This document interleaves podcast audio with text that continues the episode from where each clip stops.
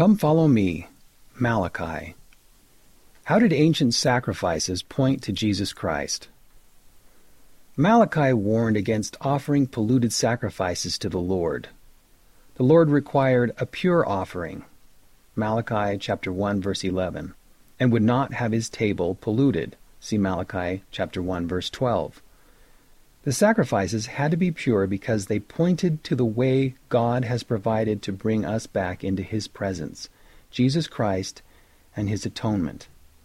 To offer anything less was a mockery of both Christ's perfection and his sacrifice. Consider what these four types of sacrifice in the Old Testament can teach us about how to come unto Christ. Burnt offering, a whole animal offering symbolizing the obligation to surrender to God. See Leviticus chapter 1.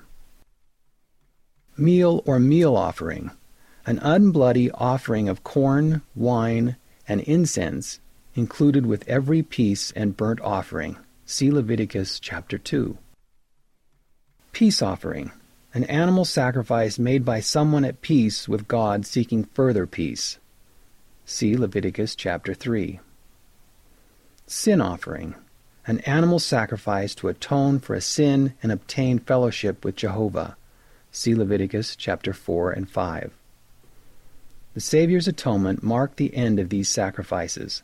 However, members of the Lord's church should be willing to sacrifice all things for the Lord. How do we observe the law of sacrifice today? See 3 Nephi chapter 9 verses 19 and 20. Read by Jeff Hawkins.